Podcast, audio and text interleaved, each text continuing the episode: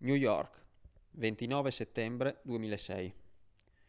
Finalmente solo, Lorenzo prese posto sulla poltrona, fece un lungo respiro e inalò, preparata in 4,48 direttamente sulla scrivania, una bianchissima striscia di coca, necessaria per rinvigorire le due sniffate di un'ora prima, ormai in procinto di esaurire il loro corroborante effetto.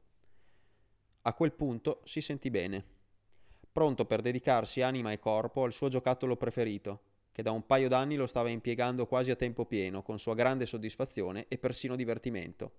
La lavatrice.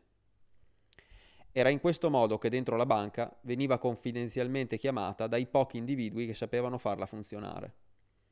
Una favolosa macchina in grado di trasformare il piombo in oro, di lavare appunto ciò che con tecnicismo asettico era definito credito subprime, ovvero di serie B, ma che più propriamente doveva essere chiamato credito sporco, spazzatura, merda, e di ottenere, dopo il lavaggio, denaro pulito, pulitissimo, e soprattutto tanto. Nell'anno in corso, la lavatrice aveva già fruttato alla banca 500 milioni di dollari di commissioni, tre volte l'anno precedente, e bonus da decine di milioni per i suoi rispettatissimi utilizzatori, gli alchimisti, fra i quali Lorenzo era indiscutibilmente il più dotato. A fornire i panni sporchi da infilare nella lavatrice erano soggetti presenti ovunque in tutti gli States, i poveri. Quelli americani, in omaggio al primo comandamento della nazione, avevano una particolarità.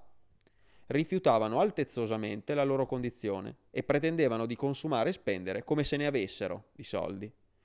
Soprattutto, desideravano ardentemente pure loro avere una casa di proprietà. E non qualche buco d'appartamento, ma grosse ville con giardino.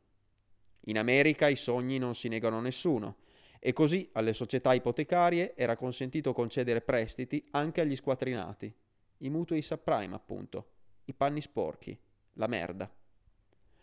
Lo zio Sam ha sempre insegnato che tutto può diventare merce e tutto può essere venduto, anche la merda, all'unica condizione di camuffarla, impacchettarla per bene e far svanire il tanfo. Era qui, in questo preciso frangente, che entravano in gioco gli alchimisti di Wall Street. Il loro compito era acquistare i mutui subprime, tritarli in mille pezzettini e mescolarli con i mutui buoni, quelli concessi a chi poteva ripagarli. Tritata e mescolata, la merda smetteva di puzzare e uno poteva persino scambiarla per cioccolata. In altre parole, diventava merce. Il nome ufficiale del prodotto era opportunamente incomprensibile ai profani, come il meccanismo sul quale si reggeva. Obbligazione di debito collateralizzata più brevemente CDO. Una volta uscito dalla lavatrice, il CDO era uno strumento finanziario pulito, un'obbligazione immessa sul mercato dalle banche di Wall Street come qualsiasi altra, ma con un vantaggio, che la distingueva da tutte le altre. La materia prima, in quanto merda, era pagata poco o niente, il che garantiva alle banche che la piazzavano enormi profitti.